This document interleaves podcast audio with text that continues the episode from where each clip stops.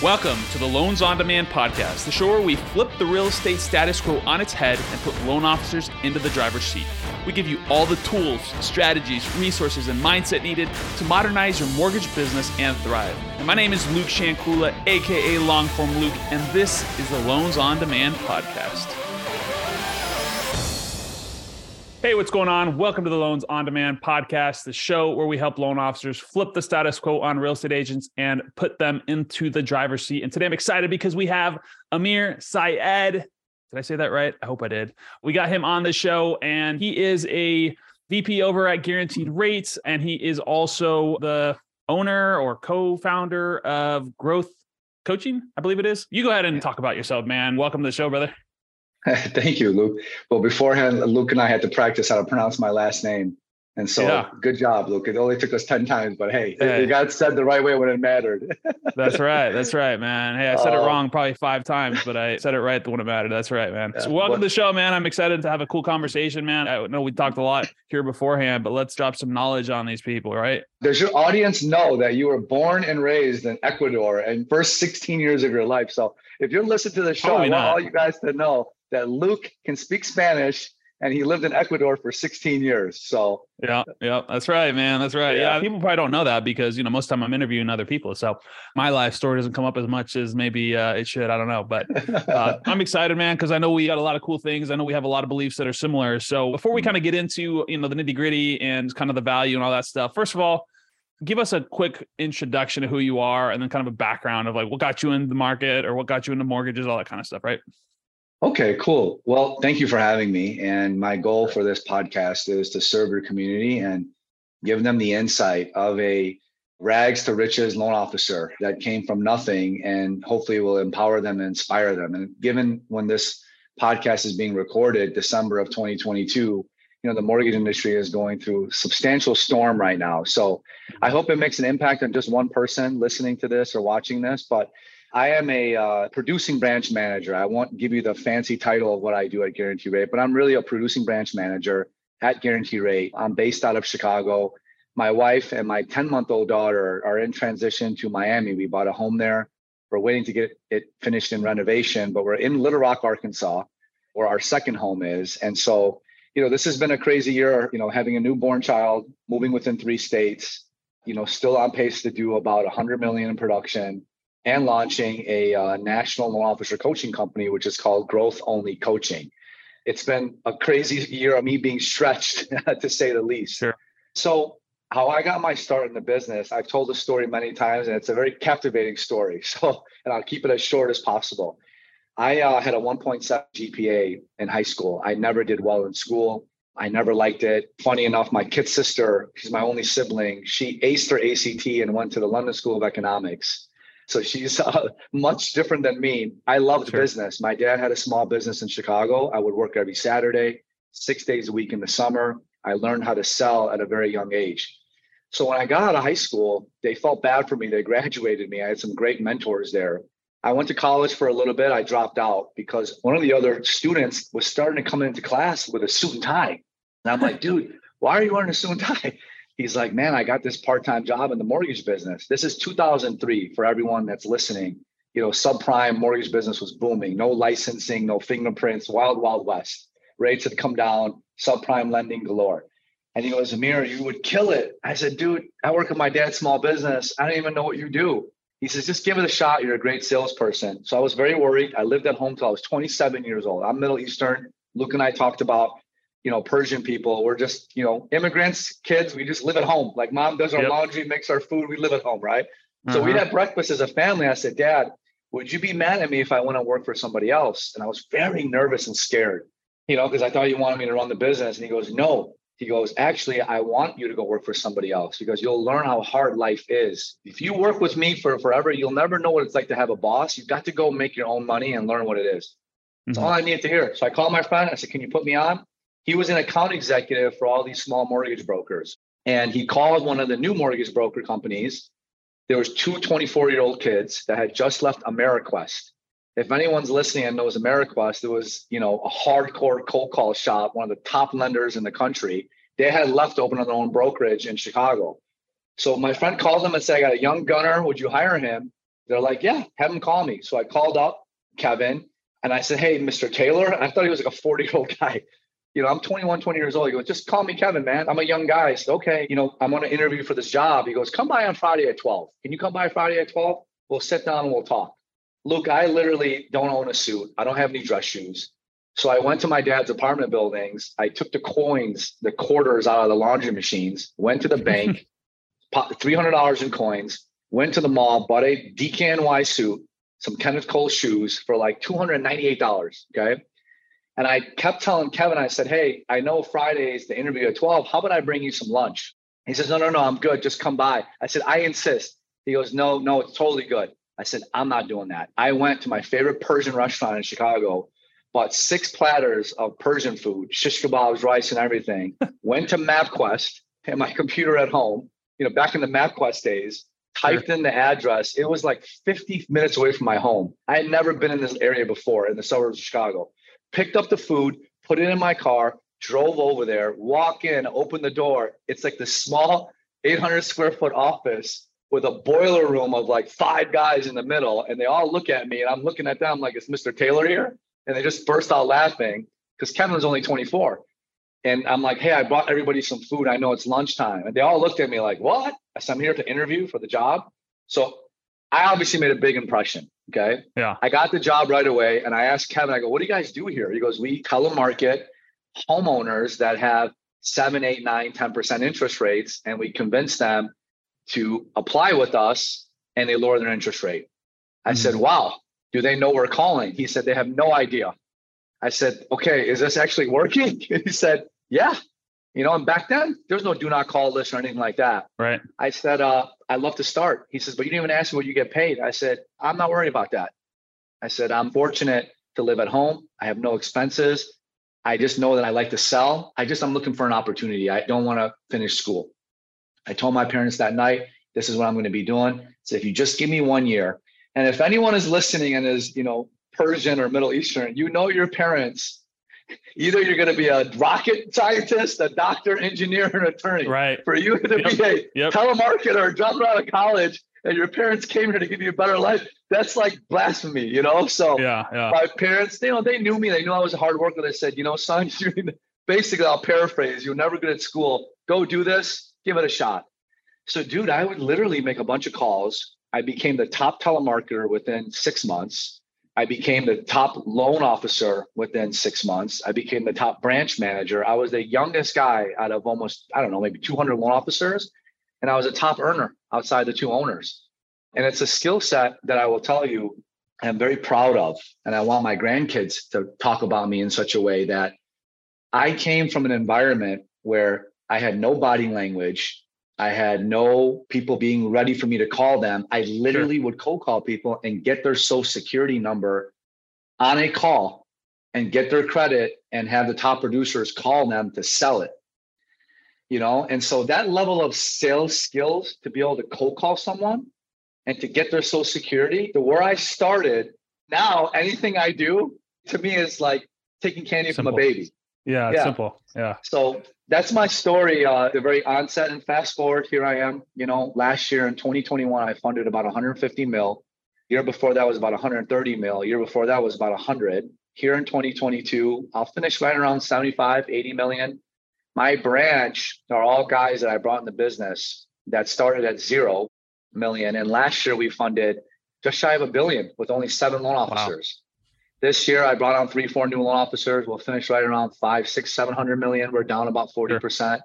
So it's been a wild ride. I launched growth only coaching. We're at 75 students. I have a 70 person waiting list. Wow. My uh, dear friend, my top producer in my group, who just opened up his own branch, Justin LaPon, he's only in his late 30s. He did 180 million last year. We partnered up and launched this coaching company, and it's been an incredible uh, blessing. I'm officially at master status, Luke.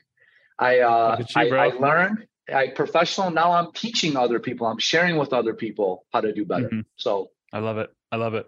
I think the foundations are super important, man. For everybody that's like listening, I think so many times people like look at cold calling with this like, I don't know, almost this aura of like disgust, right? Of like, oh well, I don't want to get cold calls, so like I'm not going to cold call. But I do believe that cold calling or some sort of like cold lead conversations is a super huge skill to have.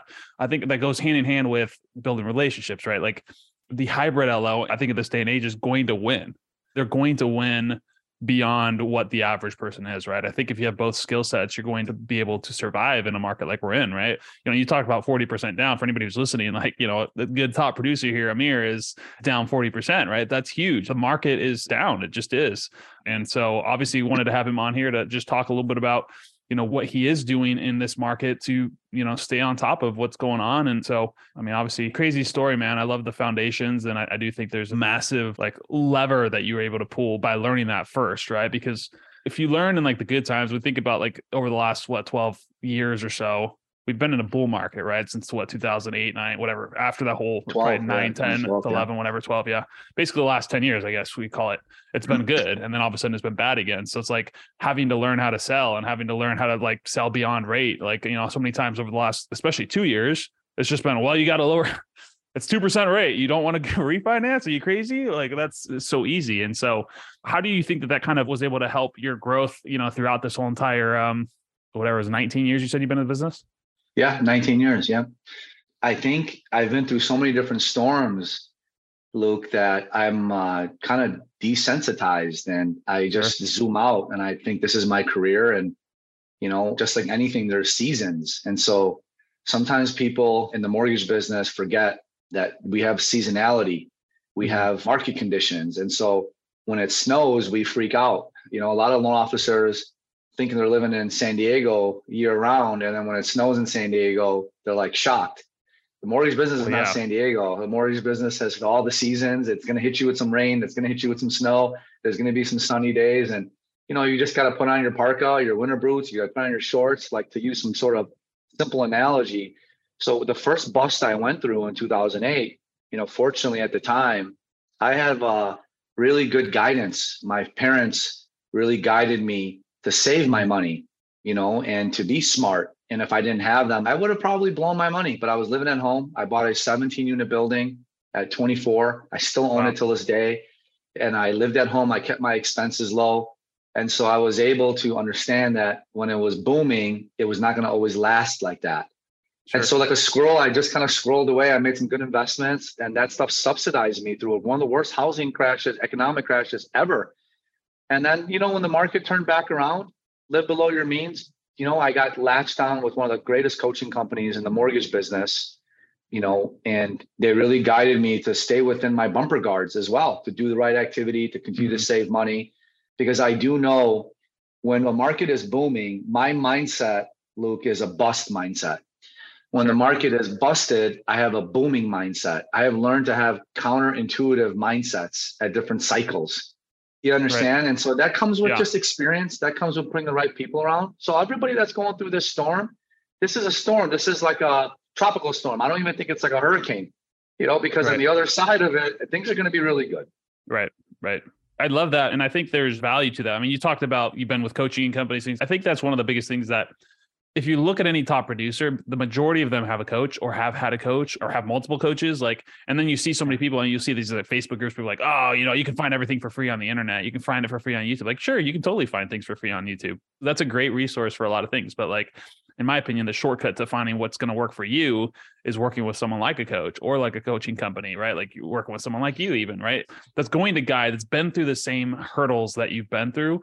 And again, I see so many times people saying that what I think is a lie, it's a fallacy that like people who can't do teach, right? And I think so many times, like, yeah, sometimes that's the case. I think most of the times the people that are teaching are just people that are passionate about helping people, right? Like they're passionate about helping other people grow. And that's something that's a fulfillment thing, less so than like, uh, let's go make a whole bunch of money doing this type of thing, right? And I do think obviously there's the snakes out there that are doing it, but I do find that coaching is a huge way for everybody, anybody who wants to level up to level up. But talk a little bit about that. Like, what was kind of that as you were going through the ranks? Like, did you do a lot of coaching back then? What was kind of that look like? And then, you know, as we're kind of coming into these market, like we'll kind of get into some tactics and strategies that we can yeah. kind of start to implement. Well, I owned my own brokerage during the housing crash. I opened my own brokerage okay. at 26 years old, which was back in 2006. I think I might be off like my age a couple years, but it was around that time. And then, you know, the market kind of hit the fan and I kept my business open. I had some loan officers, processors, I really was in the red, but I didn't want to lay anybody off. And I just rode the storm. But then it got mm-hmm. really difficult. So in 2012, I decided, you know, who am I? Like I started to really think like, who am I? Who do I want to date? Like, where do I want to live? And I read this article how the male brain, the prefrontal cortex, is like the CEO of the brain and it's fully developed at that age. And it helps sure. men make better decisions. And I'm like, wow, that's true. I'm 32. Like, I don't want to own a company. Like, I know what kind of person I want to date. I know what I want to do. And I'm like, I want to sell and lead these guys. And I want to just build a business. And so I really got clarity on who I was. Mm-hmm. And I think that's very important for people to like know, like, you know, is the mortgage business the right business for you? This is what right. you need to succeed. And if it's not, go find what you really love to do, right? And so, yeah. like, I can never be an accountant. Like, I can't sit there and crunch numbers. So in 2012, I said, you know, this is what I want to do. We found a great company. We plugged in. They had a lot of bigger producers than me. And I'm like, if they're doing this much volume, I have no excuse. I know I can put loans through the system and I can learn from them. And then I said, okay, there's no shortcuts in life, but I do know there is actually one shortcut. Mm-hmm. And it's if I find someone or some people that are getting the results that I want, and they're able to explain to me how they do it and hold me accountable, I will gladly exchange money for the knowledge and the accountability. And that's what proved really good for me and that'd be part of my life. Right. Like I have the best personal trainer. I have a great marriage counselor. I have a great online LinkedIn and Twitter content creator. He's one of the number one in the world. I just paid a six figure check to the number one e learning coach in the world. Right. Mm. So I just feel like if I want to do well, I will find those people and I want to shortcut it because life is uh, not long and life is not short. Life is medium. Right. The days are long and the years are short, but like I'm 41, like I really only have about 10 or 15 more years left. I'll gladly invest in myself. I'll gladly take some money and learn from somebody else. But the key, Luke, is the accountability. Mm-hmm. I don't trust myself. Okay. I don't trust myself that if I go in the gym, I'm going to do 12 reps at a really higher clip. But if I have a personal trainer that will tell me how to get the right form and push me to do it, I'll get faster results. Now, sure. some people listening to this might already be gym addicts and they know what to do, but a lot of people are not business addicts. They don't know what to do right. in their business. So pay a little bit, you know, and get someone to push you to do it. I'm a believer in that. Everybody has resources. Not everybody's resourceful. And yes, you can get stuff on YouTube and stuff, but come on, man. Like the accountability is the X factor. I meet so many people that tell me the same thing. And I say, okay, well, how many realtors did you call last week? Do not, you know, fib on me because I read body right. language. Tell me, give me the number. How many events did you attend? Right? How many past clients did you call? Track it. Tell me. And the answers are always, you know, this whole excuse. And I'm like, dude, you know, like at the end of the day, it's all numbers and it's all doing what you think you should be doing. Right. I love it. I love it, man. It's funny that you said that because I remember a couple years ago, actually a few times this happened where another marketer would come to me and say, Hey, like, how are you growing? I'm like, well, and I just asked, like, how many cold emails did you send? How many people did you cold call? How many DMs did you send on Facebook and Instagram? Oh, how much are you spending on ad spend? oh 500 bucks a month you think you're gonna you know create a seven figure business doing that like come on man like it all comes down to i love the conversation of leading versus lagging indicators and so many times people are so focused on results, which is lagging indicators, but they forget about the leading indicators, which is like the actual actions that are going to get the results. And so a lot of business and sales and marketing, all these things, it's just patience. It comes down to doing the same things over and over and over again for long enough time that you're going to see the results from your actions. So many times people just want that end result. They want the closed loan, they want the deal, they want, you know, the girl, whatever, but they don't want to put in right. the work that's required to get that. Right. And so if you focus, and I guess, you know, it's kind of cliche, but falling in love with the process is really the only way to achieve what you want because I mean, especially if you're just getting started, if you're getting started this year, like what, you know, or the last couple years, like it's a hard year, like, and there's going to be hard times. And if you are an entrepreneur in any realm, whether it be real estate loan officer or anything, like there's going to be hard times and you're going to have to go through it. And if you're so focused on the outcome and you're looking for this like destination, you're really not ever going to arrive. And if you do, like you're just going to lose interest and you're not going to keep going, right? I don't know where I was going with that, but I just know that like business is hard, right? Like business is hard yeah. and there's hard times and there's like if you're not willing to bleed for like what you believe in, like you're probably not going to last in that thing for very long, right? Like if you're thinking about leaving the industry now, maybe it's okay. Maybe that's a good thing, right? Like you talked about that, Amir. Maybe it is the right time to leave if it's not something you're passionate about and you're willing to bleed for a little bit to get to the other side, type of thing, right? Yeah, you're dead on. I think when someone decides to come into the mortgage business as a hundred percent commission loan officer, they have made the decision to become self-employed. Yep. When you become self-employed, there's risk involved in that. And people do not do a good risk analysis, right? Yep. And they don't make it through. And that's why a lot of small businesses don't make it through. You know, and yeah. what I want to share with people is that just because you know you open up a small business, you're not just a loan officer anymore. When you are a self-employed loan officer, there's other skill sets that have to be developed to allow you yep. to be successful. And I don't think people teach us this. The first day we come in board is like, you know, you're on your own. You're a loan officer, but you're not here to actually do loans.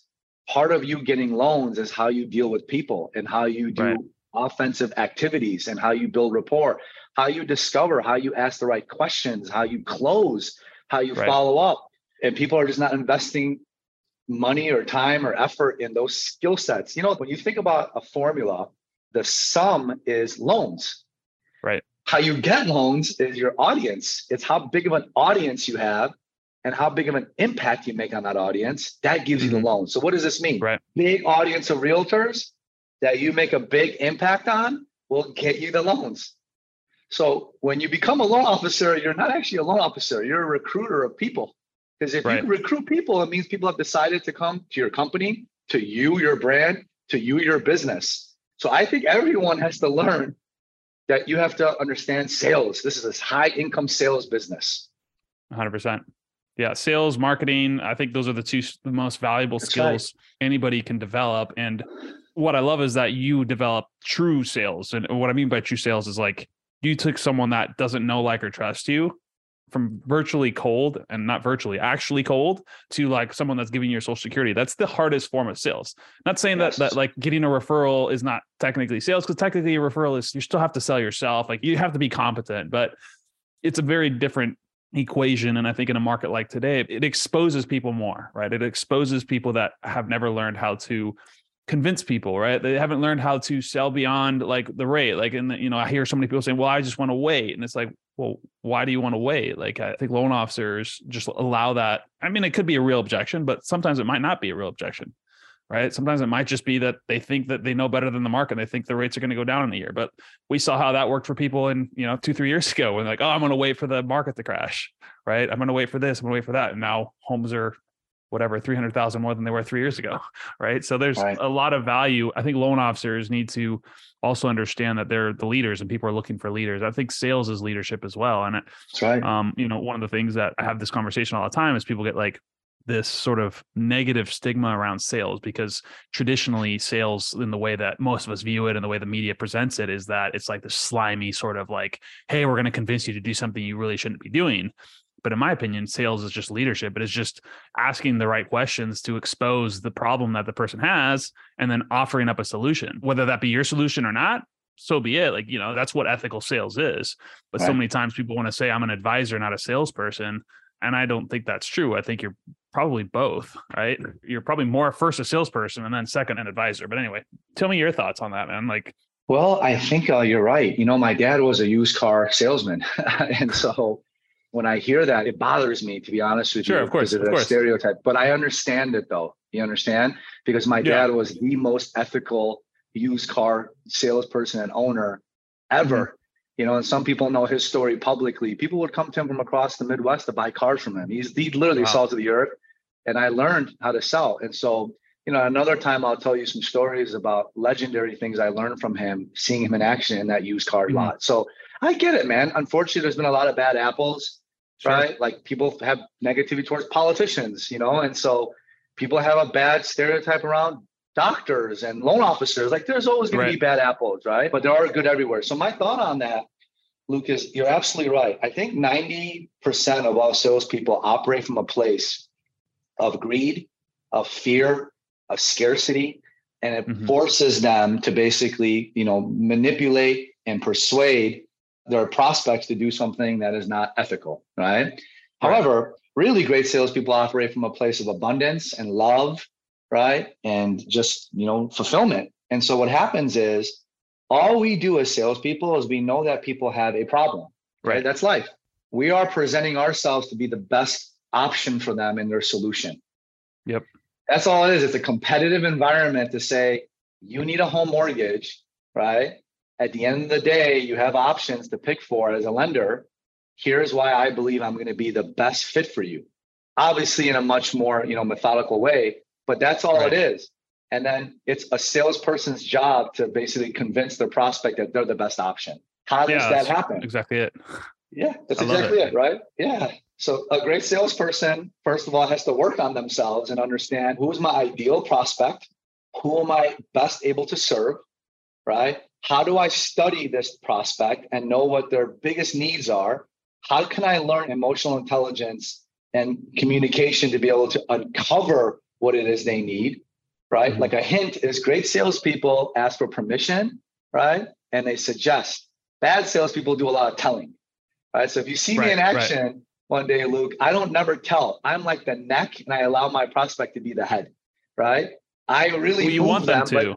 Yes, exactly. You, you want them to make the decision because one thing that I even tell our guys is like if you do it the opposite way, where you're pushing it's external pressure, you create buyer's remorse. Obviously, it's a little different in mortgage, but you'll create that person that like, cool, you got the application, but now they don't pick up the phone because you freaking push them too far, right? Like there's external and there's internal pressure.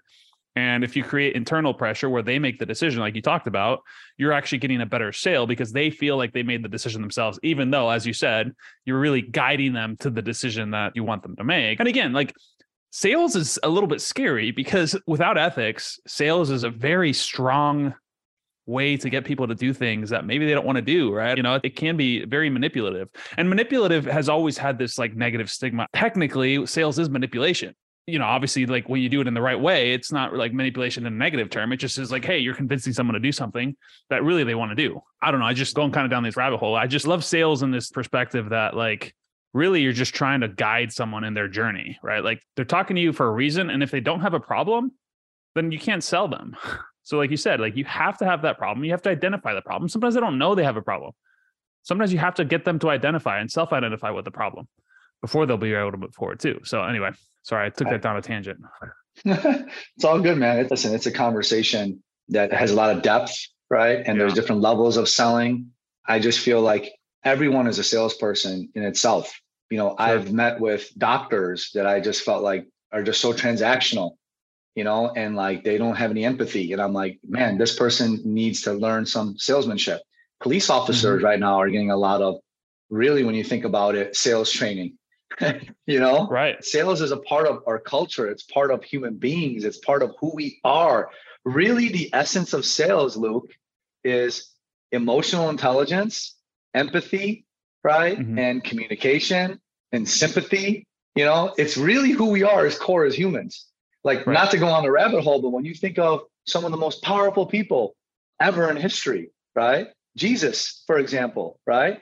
He was a problem solver. He had empathy, right? He hung out with anyone. He didn't discriminate. He was a problem solver, right? Like he was a great salesperson. He knew people had pain and he knew people had needs. And he was there mm-hmm. in a very loving way to show them, hey, I care. Be I'm here to listen to you. Here's how I'm going to help you, right? Not to use that kind of maybe a controversial thing, but sales is very fundamental in everything. Yep. Everything. Yep. Right. And it has to be about others. Like when I'm here with you on this podcast, right? We started before this call. We didn't just get in here and talk, right? Like I'm like, Luke, who are you? Tell me about you. And yeah. look what I learned about you. Like, sure. hey, you knew I was Persian. I said, how did you end up in San Diego? You're like, I was in Ecuador for 16 years. Yeah, That's yeah. selling in itself, right? Is us. Yeah, I love it. Before we get on here, we built some chemistry with one another you know and i'm here to help you you're here to help me we showcase one another other people will get a good vibe from this podcast like that's what selling is at the root is connecting with others yep yep and i think that's huge. I think there's so many people that are like you said, transactional, right? Transactional. And it's been easy to be transactional recently because, like, again, I see so many times we're like, well, you know, like I don't take them seriously unless they fill out an application link first. And I'm like, you haven't even had a conversation with this person. Like, what do you mean they're just going to fill out an application? Like, again, I mean, maybe I'm being controversial because I posted about like the online applications being the worst thing that's happened to the industry. The reason I said that is because I feel like it's created a lot of bad habits with a lot of people. I'm not saying every loan officer uses it the wrong way. I just think a lot of people have created bad habits. And part of it is because like sales like part of it is discovery part of it like you know there's a lot of things there. I know we can go talk about this all day. I want to try to leave us with some sort of couple little nuggets of wisdom that we can go out and take and implement today. So let's say if you're getting started today or like what would you say is like a one thing that someone could go out there today and go grow their business? Okay if someone is starting out or is newer in the business fortunately this is such a great time where I think it's an even playing field. I think all mm-hmm. top producers need to have amnesia. And I think they need to think about, I'm a rookie again, you sure. know? And so the advice I'm giving, I think, is a blanket piece of advice. But if it's specifically, specifically for newer loan officers, first off, I think they should get plugged into the right community. They need to sure. be around a community of other optimistic, seasoned, principle based loan officers because working from home in our basement without understanding trends and these things, it's just very difficult to do that. Sure. So community is very important. And if it's not physically, is plugging into some of the great communities out there, like my community growth only coaching is all very driven people that also, you know, lead with a servant mindset. So community is number one. Two, I think that they need to invest in learning guidelines and announce them this is where I think a lot of them get concerned is like, what are people going to think of me on social? This has never been a better time to have social. Facebook, for example, is number one. Then you have some of your other long form content, you know, platforms. They can do a podcast, things like that. But however, long story short, Luke, I think every day they should wake up, consume some information, create some information, obviously, and post it, and then engage and converse other people, realtors and things like that. And what will happen is they'll legitimize themselves within their audience and say, this guy's really passionate. This guy is really professional. Right. This guy's all in the mortgage business. Every day, he's creating some value, right? He's educating me, entertaining me, empathizing with me, enlightening me through what he does for a living. He's all in. That's why I teach my students right now this is where leadership really shines. Don't hide, yep. be the front of the pack. Everyone is on social. Every single day, you have to lead in the morning and let people know you are really committed to this business, right? Third, I would say is, um, you know, get out there. Like I hear a lot of loan officers talk about, I want to add value for my realtors, and I say, okay, well, what does that look like? Right? Get your hearts in the right place. I study realtors, Luke. I'm obsessed right. over realtors. So I'm in Arkansas. My nephew, 14, loves deer hunting. He has got literally deer magazines. He's watching deer YouTube videos all day. He's literally like studying freaking deer, right? And I'm Sounds like, like someone who lives in Arkansas. Yeah, exactly. So I said, Tutu, that's his nickname. He goes, I love deer hunting, Uncle Amir. I just love it. But listen what a 14 year old can teach some grown ass adults in the mortgage business. You want to hunt realtors, but you don't even spend time studying them like my nephew yeah. Tutu studies deer. So what do I do? Every single week, Luke, for 90 minutes, I work on my business. Working in your business pays your bills, working on your business pays you big. You understand? Right. So I yep. sit down for 90 minutes and I study realtors. I go to their blogs, their Facebook groups. I go to Inman. I go to the close, and I'm like, wow, five killer comebacks for realtors when their client says, I want to work with my friend. Five killer questions to ask on a listing for realtors. I will study it, put it in a playbook, send it to my realtors. They will get it and I can chase it through the power hour. And they're like, Amir, one of the only loan officers that every single week sends me something that literally helps me make more money. Well, and I was going to say that uh-huh. real quick. You didn't just do it once, too. That's the other thing that people do. No, they'll do it consistent. once, they'll do it twice, they'll do it three times, and they'll say it doesn't work. Right. So that was one thing that I noticed that you just said there was, Luke, oh, and I do that how, every single week. How do you think a kid that was not born in this country that came here with nothing, that barely graduated high school, that is lapping 99% of the loan officers in this country. Okay. It's not because of my natural talent. It's because I'm very You're consistent. So great looking. I, I, mean, I got a big nose for anyone that's listening to this, you know. but Luke, when I say that is I'm consistent. I know consistency yeah. and effort I know most people are just not going to do it every single day. That's what I lean on is I'm going to show up every day. You're going to have to kill me for not to show up. Consistency is my friend. Yeah. Because, you know, consistency tells me about someone's character. I made an awkward pause there because I want to really let that sink in for people. I judge people based on their consistency because it tells mm-hmm. me everything I need to know about your character. Sure. Pretty powerful, no? Yes. If I say I'm going to do something, I'm consistent. Now, listen, not to get too deep in some high level business talk, there is sunken cost fallacy as well. If something's not working, I'm not just right. going to show up to be like, I'm consistent. You got to be smart with how you're consistent. But some of these things, dude, boring business, do the same thing every week, and people will respect your consistency.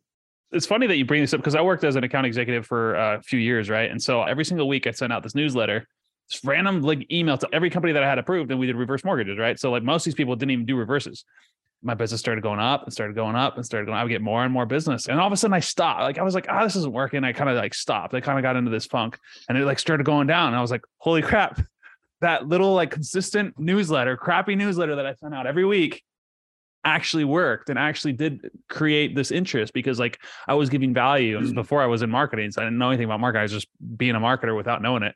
It was interesting because you know I was getting tons of business from just random people would call me people that never did reverse mortgages would just call me. And it was because I was consistently sending out value to these people that weren't actively doing it. So as soon as they said, Oh, you know what, I came across a reverse mortgage, I'm going to go, you know, send it to Luke because, you know, he's the only one that's been telling me about it. Right. So consistency always works. And you see with social media all the time, people will post for a week, two weeks, three weeks, and it doesn't work. It's like, I find that social media is like six months plus. That's when you're going to start to see results. So, yeah, I think um, it's familiarity, you know, and mm-hmm familiarity loves consistency. And I think, yeah. you know, we talked about earlier about how results lag effort and people look at the uh, lagging results, right? And I love that you said that. That's absolutely right. It's like people right now, even with what's going on in the mortgage economics, where high inflation rates are high. Well, dude, we got here because of what happened six months ago and beyond. Right. Well, what's going to happen in six months from now? Look at what's happening now. That's basically foreshadowing that rates are going to come down. I live in the future simultaneously right. while living in the now. So look, all those efforts people make with newsletters and mailers and Facebook and this, dude, patience and focus and consistency, not to get too cliche. Dude, those are superpowers, man. Yep. Those are literally superpowers. Is how can I be patient in this process, right? And know that if I just work my land, I trust the sun and the rain will do what they need to do right now, especially in 2022, when everything's dopamine fixes, like everyone gets like, yep. you know, Uber, McDonald's is on my door five minutes later. It's really a place where people have to live in. Is that sure. I'm just gonna understand that if I just stay consistent and committed and focus, hyper focus, the main thing is the main thing, right?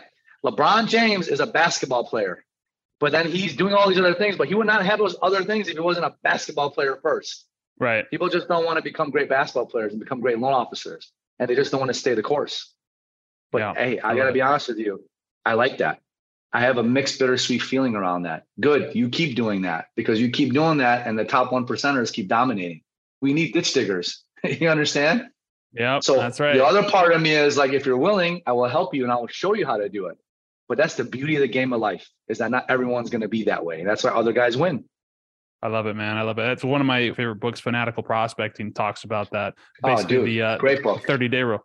Yeah, great mm-hmm. book. If you haven't read that book, read it. I probably mentioned it now on ten or fifteen Jeb podcasts. Uh, yeah, great book. Just talks about that thirty day rule, right? The actions you take over the next thirty days are going to have effects over the next 90 to 180 days, right? Like, so not looking at it from that perspective. So if you see that you have a slow month right now, like what were your actions 90 to 180 days ago? That's what's really going to tell you like why you're slow right now, right? Look, Obviously, in 2012, I did 10 million in volume.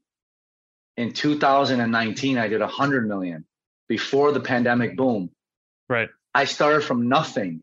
So what I'm trying to tell you is people say, how'd you do 100 million? Dude, don't read chapter 25 read my chapter like 12. That's really where the action is. It's everything I did freaking five years ago that got me here, you know? Mm-hmm. So you you and I are speaking the same language right now. Yep. Yeah. And listen, yep. yeah. is 2025, 2026, 2027 going to come? It's going to come, correct? I don't yep. know, unless you have a superpower that could stop time. So I tell people all the time, don't regret 2026. Like it's coming. do the work now and you'll be proud of yourself in three, four years and just trust the process. Love it, man. I love it. I think that's huge. I think again, patience is huge, especially in a market like we're in today. Patience is going to be huge, but in business in general, things take a lot longer than you think. I love the quote that says, "We overestimate what we can do in a year, but we underestimate what we can do in 10 years or something like that." Like so there's just so much we can accomplish in long yeah, spans Gates, of time. Bill Gates said that. As yeah. long as I don't remember the exact quote, I think it's a little bit off, but uh, you know, no, that's it. That that's concept. it. You nailed okay. it. You nailed it. Yeah. So yeah, I mean, so just to close out, man, like if someone wanted to kind of learn a little bit more about you, your business, your coaching, uh, where can they find you? What's like a good place to reach out to you? Well, Luke, thank you, my brother, for having me on here. Appreciate you just letting me showcase my years of experience and my knowledge. It means a lot. And I really hope this impacted somebody. And I'm looking forward to building our friendship. I know you're doing a hmm. lot to help, you know, loan officers go through the direct to consumer stuff. But if anyone is uh, interested in contacting me, you know, on Facebook, just Amir Syed, Instagram, just Amir Syed, A M I R S Y E D. Please connect with me. Send me a DM. Tell me you heard me on here. And if you want my time, you want to pick my brain, you want to network, just through those social channels. And my coaching company is growthonlycoaching.com. If you're really thinking about, you know, having guided, incredible coaching through accountability from active practicing top producers, we're that right fit for you. You know, and I think coaching is never more needed. And I'm going to leave everybody with this. Get excited. I really think this business, just through uh, data and through facts that I researched, I think this business is going to go on an unbelievable run. It's going to be the roaring 20s. Get excited. Just do the work now and know that we have this incredible opportunity to make an impact and make so much money over the next few years. So thank you very Love much. It. Yeah, I love it, man. And again, thank you so much for being here. I feel like we could have gone another hour, but uh, you know, I wanted to be respectful of your time and obviously the audience's time to not have to listen to a two-hour long uh, podcast. Put it on two X, man. Put it on two X, guys. yeah, right. we might we might have to do a follow-up one in a few months just to kind of get part two. But yeah, thank you so much, man. And for me, like the biggest takeaways, I guess the main one was the consistency piece we talked about because I think that trend came through the whole entire story, right? Just starting from the beginning. I mean, you just went obviously at school, you weren't super probably consistent, but uh, in terms of like the actions that you wanted to do, I mean, you know like you were the top producer or you know top uh, setter whatever it was called in the first six months. Telemarketer. Um, don't fancy that word. Yeah. telemarketer yeah. Sorry telemarketer. Setter sounds a lot more sexy but i was a telemarketer. In the marketing world in the marketing world we call it setter even though it's that's pretty right. much the same thing. that's right. So that's what i thought was cool is you had that consistency throughout the whole time. You made the calls you did the actions that were required and a lot of times that's not sexy right? And for anybody who's listening like a lot of times the unsexy actions are what's actually going to get you the results you want so many of us are looking for that magical tool that's going to make us a millionaire tomorrow, but like that just doesn't exist. And guess what? The only way to shortcut your way to that is to pay for people that have gone through like what you're looking right. to do, right? Like, yeah. you know, it's doing something like growth only coaching, doing something where it's like someone that is ahead of where you're at, finding someone that can mentor you. That's really, in my opinion, the only shortcut to success or having a daddy that has a bunch of money that can just you know fund you that's another quick shortcut but other than that that's the after that, hours podcast you know yeah right yeah, yeah, how to find your sugar daddy right or is rich dad you know one of those two right right so um yeah, no, thank you so much, man. And I appreciate you being here. And for everybody who's listening, thank you so much. And if you are interested in learning how to flip the status quo on the real estate agents, go to flipthestatusquo.com. Thank you so much for listening and have a great day. Thank you for tuning into the Loans on Demand podcast on loansondemandpodcast.com. This is an I Love Mortgage Brokering production.